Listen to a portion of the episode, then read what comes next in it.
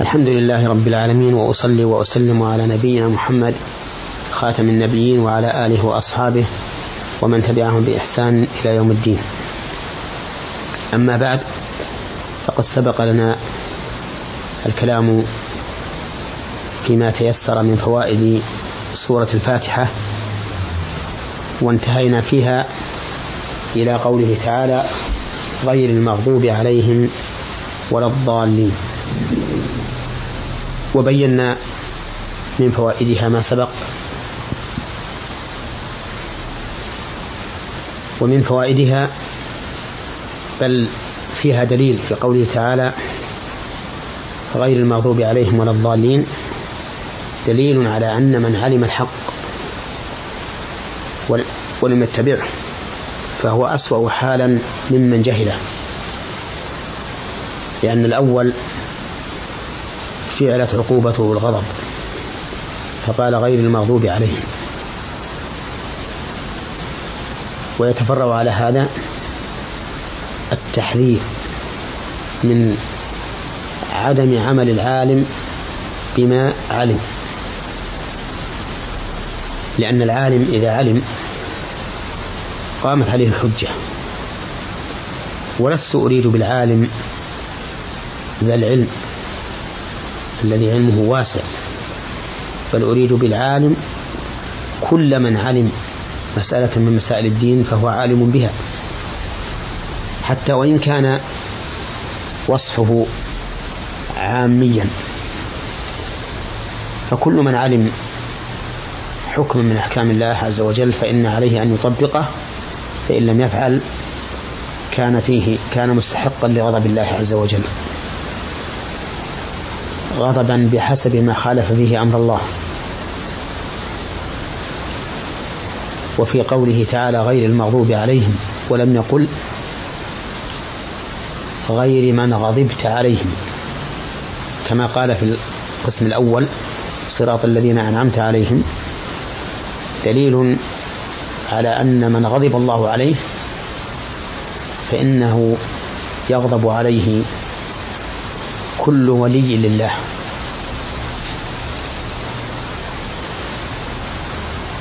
ويتفرع على ذلك أنه يجب علينا نحن المسلمين أن نغضب على كل من غضب الله عليه. وأن نعلم بأن كل من كان حربا لله فهو حرب لنا. وأن كل من كان عدوا لله فهو عدو لنا.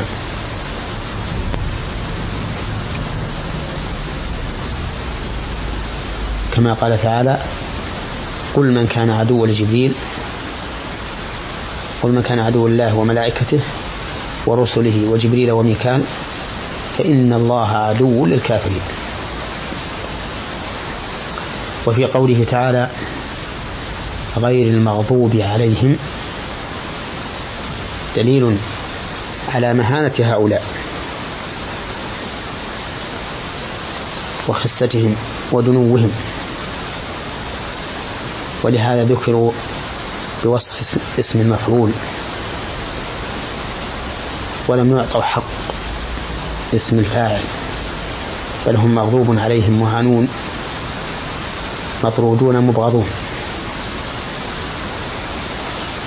وفي قوله غير المغضوب عليهم دليل أيضا على إثبات الغضب لله عز وجل وهو من صفاته الثابتة له. في كتابه وأجمع عليها السلف. قال الله تعالى قل هل أنبئكم بشر من ذلك؟ قل هل أنبئكم بشر من ذلك مثوبة عند الله؟ من لعنه الله وغضب عليه وجعل منهم القردة والخنازير وعبد الطاغوت. وقال تعالى ومن يقتل مؤمنا متعمدا فجزاؤه جهنم خالدا فيها وغضب الله عليه ولعنه وأعد له عذابا عظيما. والغضب صفة من صفات الله عز وجل تدل على كمال سلطانه وقدرته وتستلزم عقوبة المغضوب عليه. قال الله تعالى فلما آسفونا انتقمنا منهم. ولا يصح تفسيرها الغضب بالانتقام ولا بإرادته أي بإرادة الانتقام لأن الغضب شيء ينشأ عنه إرادة الانتقام ثم الانتقام. ولهذا قال عز وجل فلما آسفونا يعني أغضبونا انتقمنا منهم فأغرقناهم أجمعين. وفي قوله تعالى ولا الضالين إشارة إلى أن الضلال صفة ممقوتة لأن المؤمن يسأل الله سبحانه وتعالى أن يعصمه من طريق الضالين. فيتفرع على ذلك أن العلم صفة كمال. وهو كذلك. ولهذا قال الله تعالى قل هل يستوي الذين يعلمون والذين لا يعلمون إنما يتذكر أولو الألباب. ولكن ما هو العلم الذي يستحق المرء الثناء عليه؟ العلم الذي يستحق المرء الثناء عليه هو العلم بشريعة الله العلم بأسماء الله وصفاته. العلم بأفعال الله لأن ذلك هو الذي يحقق العبادة التي خلق من أجلها الإنس والجن كما قال الله تعالى وما خلقت الجن والإنس إلا ليعبدون فأما العلم بالصناعة والأمور السفلية الأرضية فهذا لا يحمد ولا يذم على الإطلاق. بل إن أدى إلى خير ونفع. كان محمودا وإن أدى إلى شر وضرر كان مذموما. وإن لم يؤدي لا إلى هذا ولا إلى هذا كان لا هذا ولا هذا لا يحمد ولا يذم. إلا أن يفوت به ما هو أنفع وأصلح فإنه قد يذم على ذلك.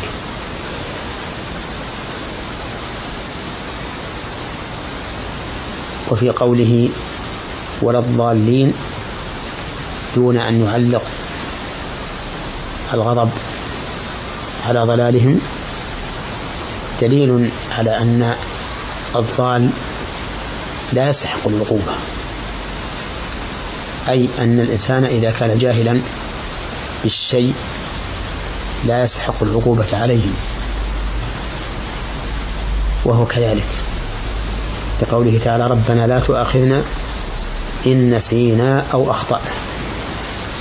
لكن إن كان مفرطا بترك التعلم فقد يؤاخذ على تفريطه لا على جهله لأن الإنسان يجب عليه كما أسلفنا أن يتعلم من أحكام دينه ما يحتاج إليه.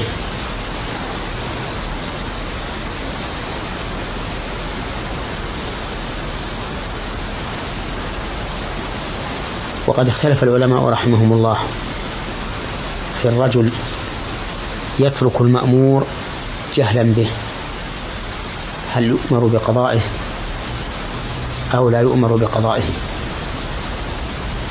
فمنهم من قال إنه يؤمر بالقضاء لأن الواجب لا يسقط بالجهل بالجهل. ومنهم من قال إنه لا يؤمر لأن النبي صلى الله عليه وسلم لم يأمر المسيء في صلاته بقضاء ما كان قد فعله من قبل وكان هذا الرجل يصلي ولا يطمئن.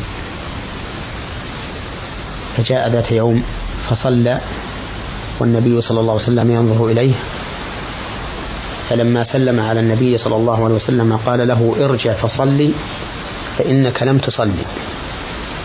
فرجع فصلى كما صلى ثم عاد فسلم على النبي صلى الله عليه وسلم فقال له ارجع فصلي فإنك لم تصلي. فرجع فصلى ثم جاء إلى النبي عليه الصلاة والسلام فقال ارجع فصلي فإنك لم تصلي.